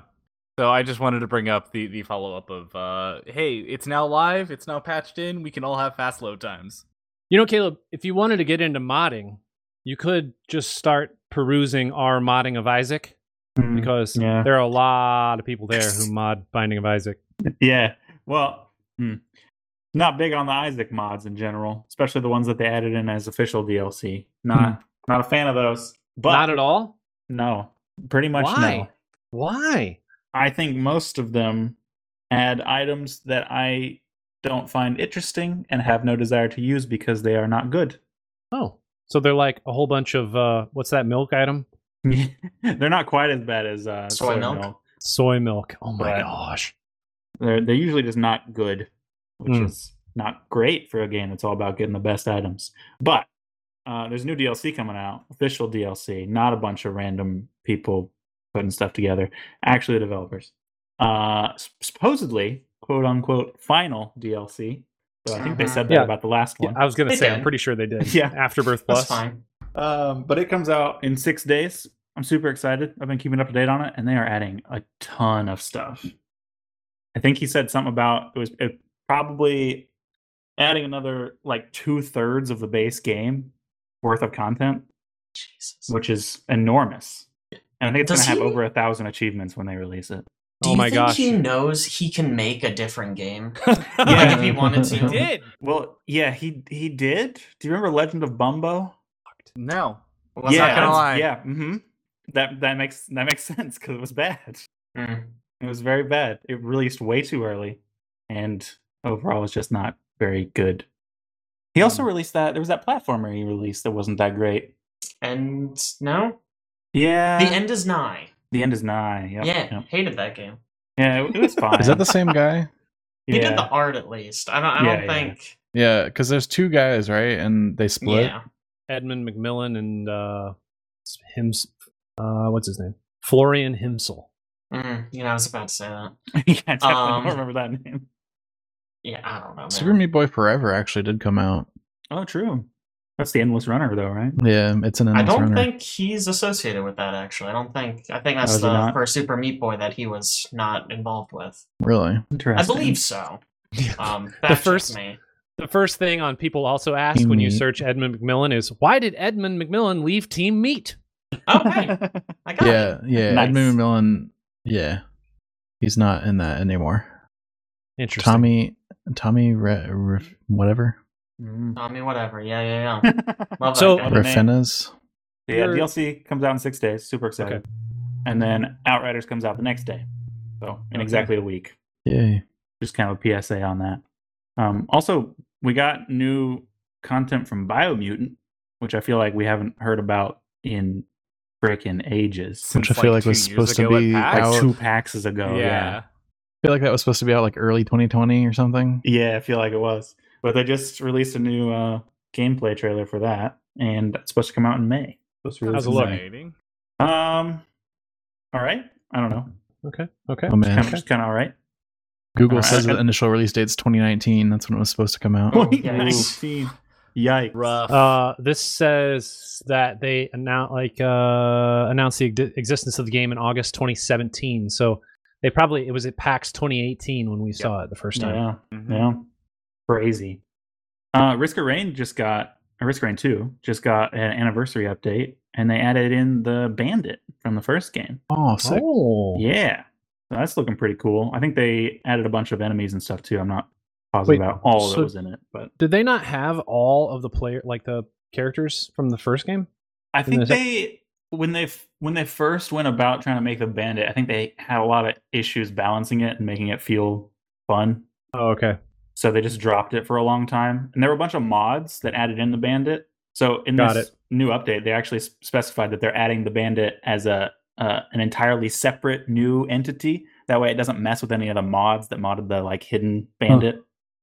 Yeah, Hmm. they also there was a sniper class in the first one that's not in this game. Yep. Yeah, I, I imagine it'll be another year, and then we'll add that. Okay. It There's seems a, like there's a mod for one. do an anniversary update every year and add some new stuff. Uh, let's let's talk about a different update. Dota 2. It's been around Yeah. for a minute.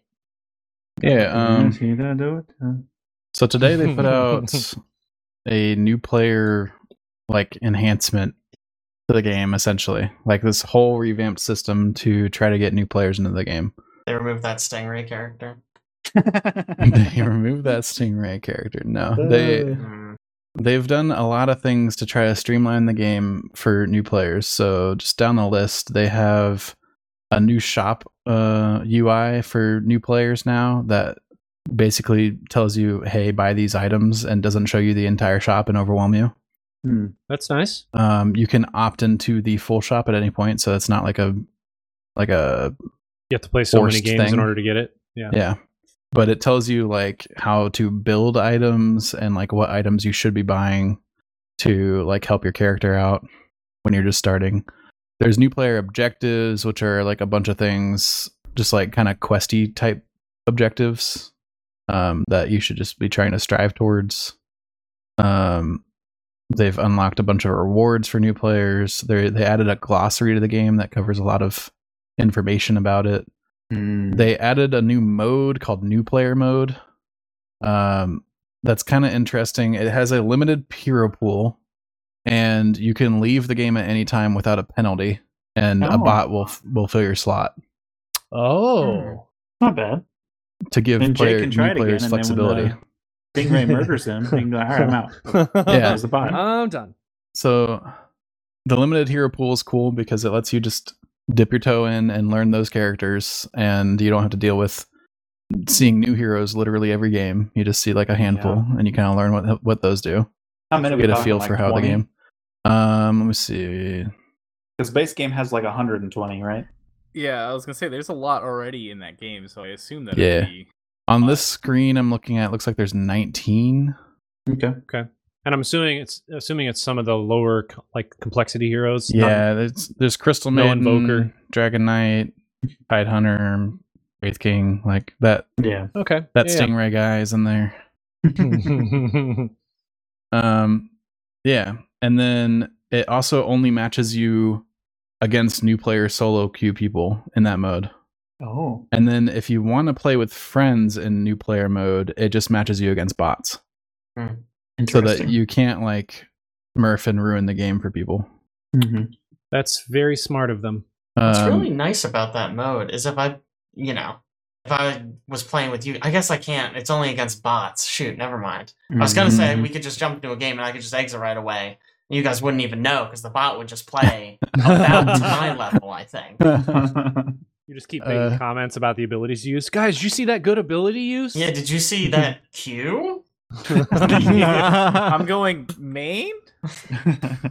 uh, speaking of how the bots perform, they've updated and improved those to adapt to all the new stuff that they've added to the game, the outposts, uh, neutral items, all that kind of stuff.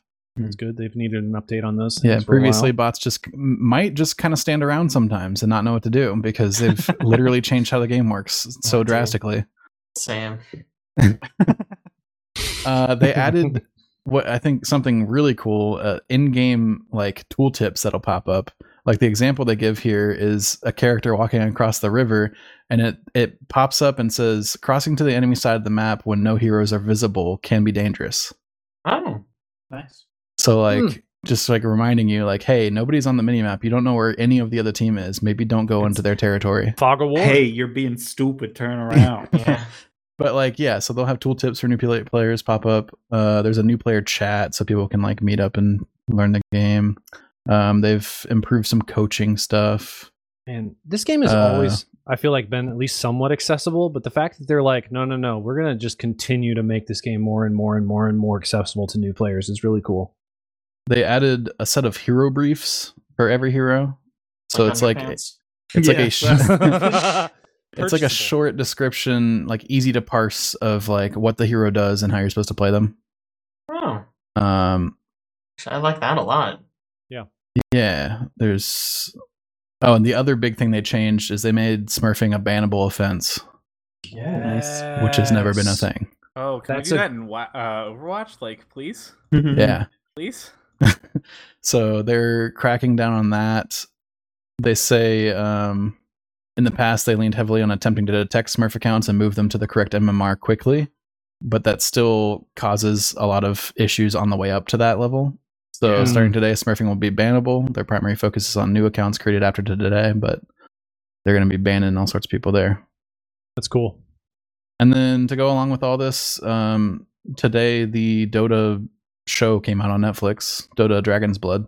So I think they're like trying to like kind of pump up the marketing. They put this whole new player thing out because people will see the show on Netflix, maybe be interested in what that game is, go check it out. Smart. So That's that's actually that's very smart. yeah, Yeah. And Alex. um, on top of that, there's a new hero coming out in like two weeks. I don't think you were around when Owen showed us the new trailer for Dota Dragon's Blood. They got they Did you- got a nice what? promo video. you, you didn't get to see it? Oh. No, ten out of ten. It's a great. Uh-oh. 10 It's out of great. 10. All right, we'll we'll make sure we put the link in here so that you can watch it. It's very Okay. important that you watch the Yes. promo. It's, it's Sure. very It's it's Dota It's through and through. culturally appropriate. Mhm, mhm. Dota through and through. Hey, let's talk about a couple other film things actually, since we're kind of talking about TV show right now. Um, there's a gonna be a Ghost of Tsushima movie. Yeah, Oh, I actually really? just I just read about this. Uh, it's getting a movie adaptation from the director of John Wick, apparently. Oh, so it's Uh, gonna be like intense action Ghost of Tsushima. Yeah. So there's going to be a and, ton of knives thrown within a store. that over sounds and over again. amazing. Honestly, Ghost of Tsushima's a great pick. It's got Yeah. a very strong narrative. Uh, you know, a lot of good characters that are going to be really easy to translate because they're they're a little stock character kind of. Yeah. Uh, there's not like a ton of depth. They're pretty easy to identify, just kind of like the little bit of screen time. So I, I actually I have kind of high hopes for that. I think that could be really cool. Strong really like, location and, and era. Yeah, Yeah. right. And it's just like it's a samurai movie. It's like, oh, we know how to make those. Yeah. Uh, what's most interesting about this release to me is that they're making a Metal Gear Solid movie as well, and I just didn't know that. oh, interesting. Um, I don't know what that's going to be, but apparently Oscar Isaac is playing Solid Snake. oh, I did. to I did hear that. I did Is hear that he's doing Dude, that. he's in freaking is he freaking just gonna be pranking people? So that's gonna be the whole movie. It's like He's crawling gonna be around hiding in a a box, box, popping up. Yeah, I don't. My name is Oscar Throwing- Isaac. I play throwing everything. out a decoy balloon, and Yeah. somebody turns around and stares at it. He just sneaks up behind him in the box. Putting up That's going to be an interesting one. I don't know how you get Metal Gear's tone right. Hey, speaking of I'm uh, sure it's gonna be very serious. Speaking of Probably. Oscar Isaac, uh, Oscar Isaac, I wanted to mention I watched a movie uh, when I was sick last week called Operation Finale. If anybody's super into like World War II era movies, where of course there's Nazis, um, There were Nazis in World War II. I know it's a crazy concept.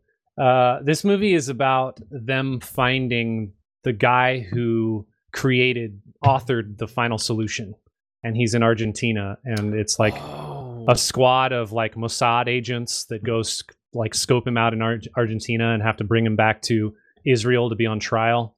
It's really cool. Oscar Isaacs plays a pretty big role in it. There's a couple other pretty big actors in there as well. yeah, I remember seeing That's some pretty trailer cool. for that or something. Yeah. and it looked really. cool. it's intense. I mean, like, uh, it's it's very much like a drama. It's pretty slow paced, but if you've ever watched um, uh, Argo, Yeah. Argo, Argo, it very much feels like that movie. So I really really liked it. Also watched recently the Snyder Cut. Yeah. Let's talk Yeah. about the Snyder Cut. Oh, and I'm very interested in your opinion because I feel like we're gonna differ. Maybe not dramatically, but we're definitely gonna differ. Uh, can I can I pro con this, or do you want me just like to give like a, a star rating? How are we doing this? Just do. I want to hear gut reactions to it from Okay, everyone who saw it. gut reaction uh it's fine it's i think that it, it's uh the one thing that I really love about it is that it is a complete vision from Zack Snyder. And seeing a complete vision from a director is really cool. Like just being able to have the story front to back. There's no there's nothing that you know that got lost in the edits or anything. Like this makes sense. Now it's still the DCEU and still Zack Snyder, so there's zero color in anything. It's drab as hell. It's depressing as all get out. Um, like there are the, the the downside of giving your director free reign on everything is the fact that you know he can just be like, "Hey, I'm gonna do a 10 minute." You know, f- shot where we're gonna follow Lois Lane and we're gonna have just fucking like dirges in the background and everything's gonna be drab and it's gonna be raining and everyone's gonna be sad.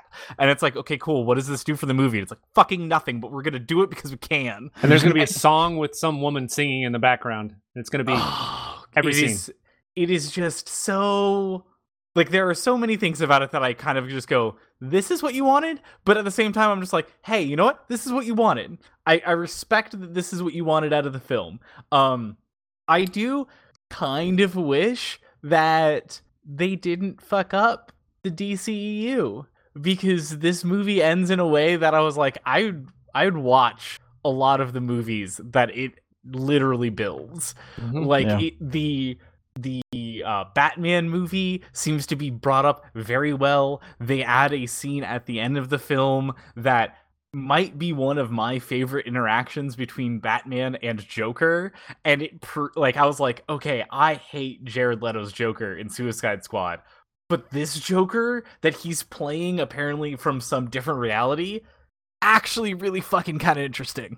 And I would watch a movie with that Joker. Like I would be okay with that. I wouldn't think, you know, you know like I'd have some reservations, but I would be intrigued about seeing that film. Um Yeah. so I was kind of just like, "Oh, it sucks that we're not going to see that Joker. It sucks that we're not going to see like what's going on with the kind of Batman in all of this." Um I I, I kind of I, I also kind of hated that since I you know they there were movies after it um it, it felt weird when you're thinking about the stuff that like Diana can apparently do because of 1984 and then you're like hey why is she not doing that in this one because apparently that was like 30 years ago and she just forgot that she can fly and like just command lightning and do all this other cool shit she's just like ah nah i don't need any of these cool spells or you know like powers or whatever so i was the like that, Fantastic Beasts problem. yeah, I was like, that man. kind of sucks. And same thing with like, uh, you know, it was cool seeing William Dafoe show up to kind of bridge into the Aquaman stuff. But you're also kind of like, you know, this Aquaman is a very different Aquaman than the one we got in the movie, and I like this Aquaman better. Hmm. So I don't know. I to to me, like uh gut reaction from this movie, I felt like I was watching The Watchmen in Mhm. DC Universe. That's it just literally the whole movie felt like The Watchmen. the, The songs, the show or that the makes movie? The shots, the the, the movie. It The felt movie, like okay, yeah, yeah. it felt like the shots. It felt like the, I mean, I rarely watch a movie where I hear like literally audibly singing in a lot of background music. Most of the time, it's just very much that it's background music. In this case, it was like very much in the foreground. There's a lot of words. It's just like and a lot of long shots, a lot of words. Couldn't think of what I was trying to say. Words. Lots There's and just a lot lots of, of, like- slow mo, like 10% really long of the slow mo entire shots. movie is in Oh. slow mo. Ten percent of the entire runtime is slow mo. four hours and two minutes, ten Yeah. percent. I really, I, I will say, I think it rescued Justice League for me. I would hmm. agree. Yeah, I, 'cause that to give my gut reaction, I think it's good. Is hmm. what I would It's say. good, downright good. Yeah. It is Here- good. So Is it four hours good? That's long. Yeah. Well, you can watch it in six sittings because it's Yeah. broken up in Into like e- almost episodic. Yeah, it's Okay. chapters. it has I can watch it in as many sittings as I want. It's a movie, and I'm in charge. it Not on Don't tell me Alex's what to do. standards. literally has like black screen part one, part two, like cuts, Interesting. and there's All six of right, them. interesting, interesting. Um, it is a little my- jarring because it's in four three. So buckle Yeah. up for that. Four, Oh, three. You get sounds used to it. annoying. Yeah, it does, sound annoying, but you, I feel like you do get used You to get it. used to it. Did you, did At you the very beginning, it's very weird because it's a four by three thing, but it's like very high resolution, and you're like, "Oh, this is weird." Did you see Hmm. the the reason or one of the reasons why it was enforced? I'm sure because Zack Hmm. Snyder was just like, I want this movie in four three. I've just Uh, heard it's related to IMAX framing. Uh, it is also part of it is because of the fact that some of the shots that they like he wanted to use, he's standing on the side of the frame. Like Oh my waving gosh. at, at the actors to do stuff and pointing at things, and so he was like, "Well, if I make it four three, you don't see me on the edge of the frame, and we can use so much more content." Wow. Yeah, I, I, my main thing, main change with this movie is, uh, I felt like the original, the Justice League, except for eh, like excluding Superman, right, is like extremely weak. They get wrecked by Steppenwolf. Like the entire movie is them struggling to just stay afloat until Superman comes in and just like one taps everybody. Yep. Uh, and this movie, it felt much more even. Like they had a kind of even fight with Steppenwolf. Like Superman definitely still is the trump card, right? Because he's Superman. Yeah. But like in the original, I was telling Aaron, I remember the original when Superman showed up, he had a scene like with each character where he just like showed up and did the thing that they were doing better than them. Like there was a scene where he was like alongside Flash and Flash was running, and then Superman just goes faster than him in the original. Yeah. And I'm like, uh, excuse me, like we don't like we get it. Superman's strong. Like you don't have to do this. And in this movie, they were they were much more even. Superman showed up, helped, but they all kind of worked together, and it felt much more like a unified force. And also, I really like what they did with Cyborg and Flash in this one because they gave Yeah. Cyborg way more screen time. His story is way more interesting, and Flash's Flash's like the actual thing that solves the the problem at the end of the movie instead of Superman just being like super strong. Like Flash actually solves the, the issue, I, and I think like that, they gave him like a really really cool scene at the end of the movie. I, I really liked that they like embraced the characters that they just kind of were just there. They were just like comic Mhm. relief. um, Yeah. In the first one. Well, I think that's Um, that's a lot of just you know Joss Whedon just being like, I need a comic relief person. Well, he came in last and really hour. just cuts people. Yeah. I mean, he didn't have a choice. Like he came in last hour. Which, by the way, we should also mention the reason this movie didn't happen the way it did the first time is because Zack Snyder's daughter committed suicide.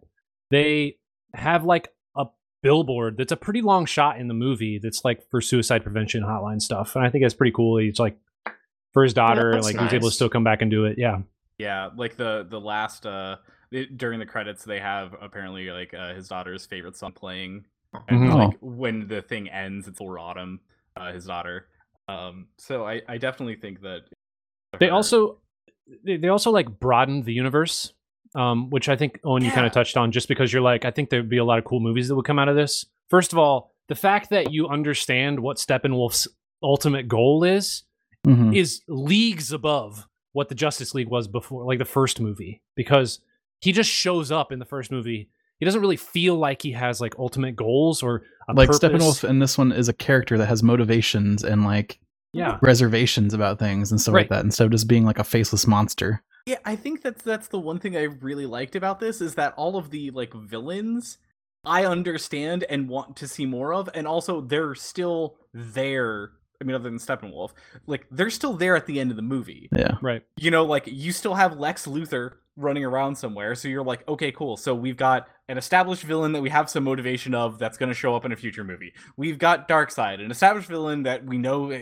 some motivation mean, of that's going to show up in a future movie. An established like thanos level Yeah. villain like it, the one thing that I will say about this is that I was just kind of like, you know, Marvel just kills off the villain at the end of every movie for the most part. There's like two or three exceptions. So it's one of those things that it's kind of like it's nice to see a villain not just be killed instantly and you know as the as the solution to it. And so then you can have another movie and you don't have to introduce somebody new. You can just bring that person back. You can just Mhm. have that same exact character that we know the motivations of. We know why they're there. We know what they do. We're just like oh we get to fight them again. That's cool. Instead of just being like oh well uh, let's see. Uh faceless blue guy. Okay we've already killed that one. Uh we need another faceless person to be the villain in this So is is the DCEU dead?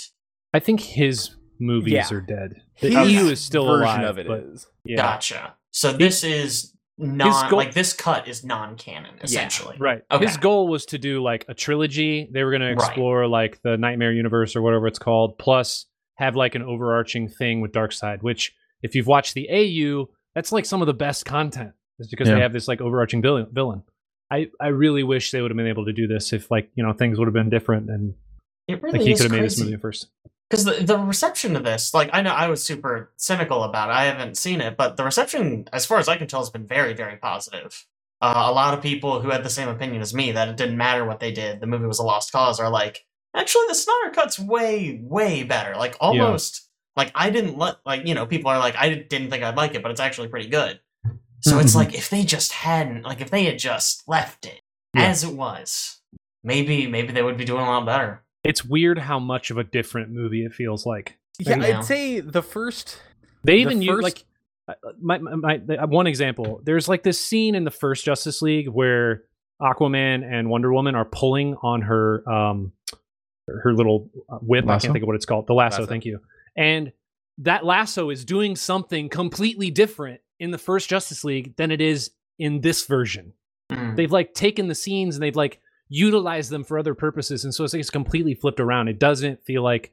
I mean, you got the main plot points; they're still there, but a lot of the action sequences and what's actually happening totally different. And I, Yeah. I really like that. I, I was gonna say that I feel like the first two hours of this film very much feels like the extended cut of the last movie because Mm. it's it's following a lot of the same paces, but you're getting longer scenes, you're getting kind of different edits of it, and so you're kind of getting a different vibe of a lot of the stuff from the last movie. But then that sets up the last two hours that are just so starkly different. Like things start really going different in in hour you know once you get past hour 2 and then you're like really in a different movie and i think that was really kind of cool to see the comparison between the two i think in general people should watch this for two reasons. One the comparison to see how editing really changes a film.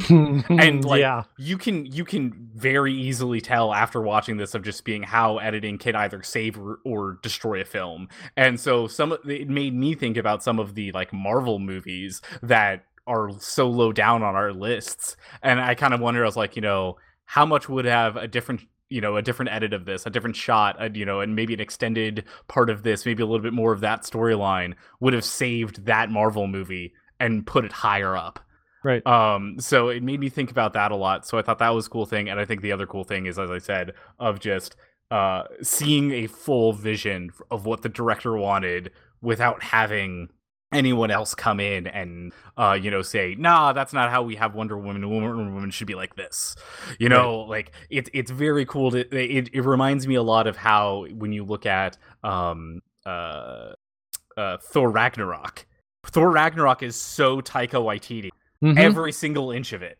And so there's no way that you can just take a clip out of that and not feel Taika. And I feel the same way with this movie is like with this edit of just every way that you look at it, every time, like it's it is so Zack Snyder, just the drab, the dark, the the the music, the the like every bit of it is Zack Snyder, and you feel that, and I Alex- think that's kind of a cool thing. Alex actually brought up while we were watching the movie. He's like, you know, if you didn't know better, some of these scenes look just black and white. Like Mhm. almost black and white. Yeah, 'cause there's like nothing. There's no color at all. also- it like fits the tone of what's happening in the movie though too, because it's like very, it's kind of a depressing story. It and is. then at the end, actually, I commented that at the end, after they've won and they're like the assembled Justice League kind of standing epically next to each other, there's much more color in that scene. Oh yeah, that's true. You did say I do remember seeing that scene because there's like a lot more backlighting, and you do get to see one thing I think was really interesting is they went from the classic Superman color scheme, and his new version is like way darker. It's like a almost like a gray cape, a really dark blue suit, and a gray Superman logo. I mean, he's he's wearing the black white Yeah. regeneration suit. Like he's It's- straight up wearing that like costume rather than his like Yeah. oh, oh let me go back into blue red. yeah, yeah, yeah. I really like that. I thought that was cool.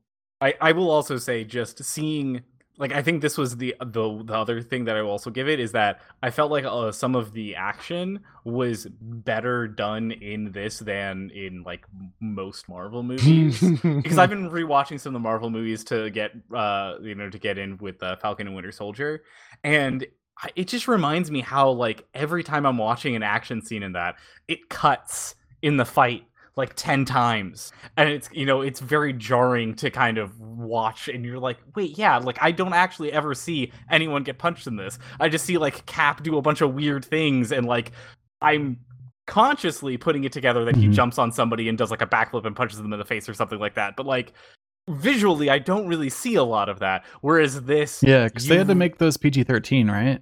For like yes. to get the widest audience possible. This is definitely R. This is A, Like- definitely R because you see the blood, and B, I think the other nice thing is that like you really do see some of the extended kind of like you, you're not cutting every time there's a punch. Like you just see people This is wailing or getting wailed on. It's pretty. you it's pretty get visceral. you see some people get destroyed, man. Yeah. There's also, I mean, they like there's quite a bit of language in it too, which like you wouldn't expect from like a, anim- a a universe like DC or Marvel. It's cool. I really enjoyed it. If you guys uh, like, I think I kind of went into it with an open mind. I just thought I didn't really like the Justice League. Maybe this would be a better version. I came out the other end pretty happy with it. Yeah, I, I, I was fairly happy as well. I mean, I enjoyed my time with it, and I think it was things of just like, yeah, you know, if you're at all interested, would recommend. But I also don't think that this is going to be something that's like mass appeal. You know, saves Right. the DCEU is Right. so good that they're gonna have to re get every. You know, everybody's gonna have to resign and do stuff again. Like it's gonna one of things like this was neat. This was an enjoyable thing to do on a weekend. Uh, one last thing to talk about here, and that is Earth 2. And I believe, Chad, what you're talking about with Earth 2 is NBC's original 1994 series primetime winning, winning Earth 2, which was a sci fi action flick. Two seasons. Nope, that's exactly not what we're talking about here. Damn it. Thought I Um, landed it. Gosh. No, just branching off of the VR chat. Uh, I and also I have been kind of delving into stocks and cryptocurrency a little bit lately. Um, I stumbled across this, which is it's Earth Two, so it's literally Earth, but it's in a virtual world, and you can, from what I understand, buy a ten square foot location anywhere on our planet that once they come out with this VR, which people are thinking that we're very close to Ready Player One technologies. Now, you know, I don't know if you guys agree or disagree with that, uh, but once we get into that kind of realm, there will be another Earth that we can go to and have land that we have purchased. Land is cheaper, of course, because it's virtual. And when you buy into it, you get gains like cryptocurrency on it. So it's it's very interesting. And uh, er, before the podcast, we were talking. ab- I just brought up the question of where people would buy land, and there was kind of a uh, people wanted Mount Everest, like the top of Mount Everest. So I I spent like the first half of the podcast trying to figure out. It's it's a very weird kind of map that you have to look at. I mean, it's the, the map of the U.S., but it, there's no like address or anything you can put in. You you just have to like stroke over to it and zoom in. And uh, I found that top of the world Everest you can buy for around two hundred and six dollars, Hmm. two hundred thirty four dollars, somewhere around there. But this is actually uh, not just one square; it's a nice block of squares. And for some reason, there's like two two squares already bought out in the middle of it, so you'll just have a nice moat around this person. Weird. But yeah, it's, Is this uh, like the next iteration of Second Life? yes, what I feel like. yeah? I was thinking the that- exact same thing. It so- honestly feels like that, and, and- but it's like they, I don't know. It's it, it may be one of those things where they, why don't you just go there? Like go to the top top of just not necessarily the top of Everest. I guess that's very difficult to, to have to do. But like for instance, if you if you buy land in like Williamsburg or like I don't know down in Florida somewhere, like why don't you just why don't you just go there? Like go to the beach, like go like as like in the world. It's like nah, I'm gonna get in my VR headset. I have land purchased there, and I'm just gonna I'm just chill. I'm gonna I chill could, there. I could understand it. Maybe it's like uh, a specific spot that means something to you. Like I could 100% see this being a thing of like, oh, this is the you know the spot where I proposed to so and so, and so whenever and they died in some tragic accident, and so whenever I miss them, I put on my VR headset and I go back to that spot whenever. That's Mhm. intense. Yeah, That's you know, kind such a turn. I, I, would- I, I 100% see people doing that. Like that seems like such an easy layup. Yeah. Yeah, I can see that. Uh, But it's also if it is like actual like like basically Ready Player One, it'd be kind of cool to just be able to jump around to the different locations. But Jump the question the, the question that I have about it, and I I've been reading a little bit about it, and I don't I guess it'll be more flushed out once it like you know starts coming out. Would you be able to go on land that people own? Like, or probably would you be locked to where you bought? I would assume that You'd you probably be locked out of stuff there. unless people allow you. Mm. True. Until the But does- government gets involved and eminent domain happens. True.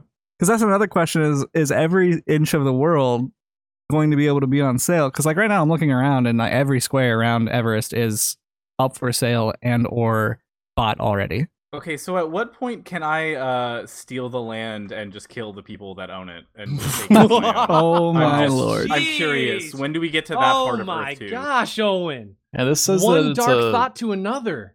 says it's a one to I'm one virtual saying, version if of we Earth. did it in this Earth, we can do it on a second Earth. Why not? Oh my god! This says it's a virtual Earth split into 5.1 trillion land tiles. Oh my God. I like that it calls it land tiles when you can just buy ocean. yeah, that's probably most of the tiles actually.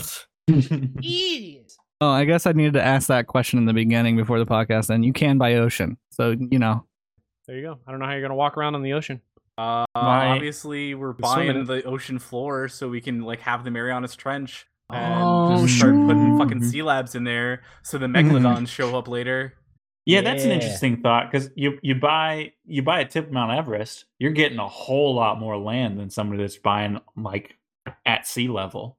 Right. You know? True. Just in terms of like cubic footage. And yeah, in terms of cubic foot of like Earth, you have a lot more. Like before you hmm. get to the mantle, like you, Yeah. like I'm gonna see how much crust I can dig out before I get I to mean, the mantle. you, yeah, yeah. If I buy a single block strip vertically down the ocean, so then when they try to lay cables across the ocean, they have to pay me insane amounts of money. Yeah, they're laying Yeah, to go virtual across my tear. cables in the virtual world. Yeah. world. Yeah, I don't think they're. I don't think they're laying those. Is, is Wreck It Ralph like destroying like Yes, the connection and absolutely. everything too? Absolutely. The land where Iron Man's repairing costs all those cables? dollars. Yes. And so I thought it was interesting that there was like it's a it's basically like at the moment a cryptocurrency. Mm-hmm. Weird. And So weird. uh, basically because Bitcoin is popping off so hard right now, people are looking into any any cryptocurrency that they can get into that could be the next Bitcoin. Let me just say, Garlicoin, boys. Get in, get in early, get some Garlicoin, I have a put hundred it in the dollar coin. When I joked about uh, blockchain real estate, I didn't think that you would find this. Uh, all right. Well, uh, I think that's it. So uh, thanks so much for joining us. We'll catch you next time.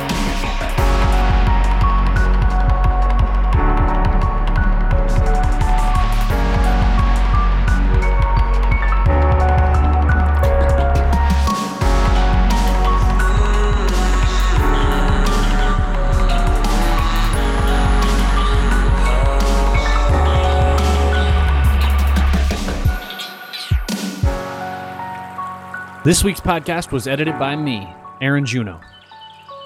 Other voices this week include Alex McCausland, Chad McCausland, Jake John Fetterkyle, Caleb Juno, and Owen Patterline. This week's music was again brought to you by Amer. You can check out his music on Spotify, or you can also check it out on soundcloud.com forward slash Amer. Additionally, you can check out everything that we do, We Are the Horizon, at our website, www.wearethehorizon.com. We have a lot of video posts as well as links to other content we've done in the past. We also have a couple new series that we've been working on one for a custom Divinity campaign and another for a Pathfinder campaign that we've been working on. So make sure you check those out as well. Again, thanks so much for joining us, and we'll catch you next time.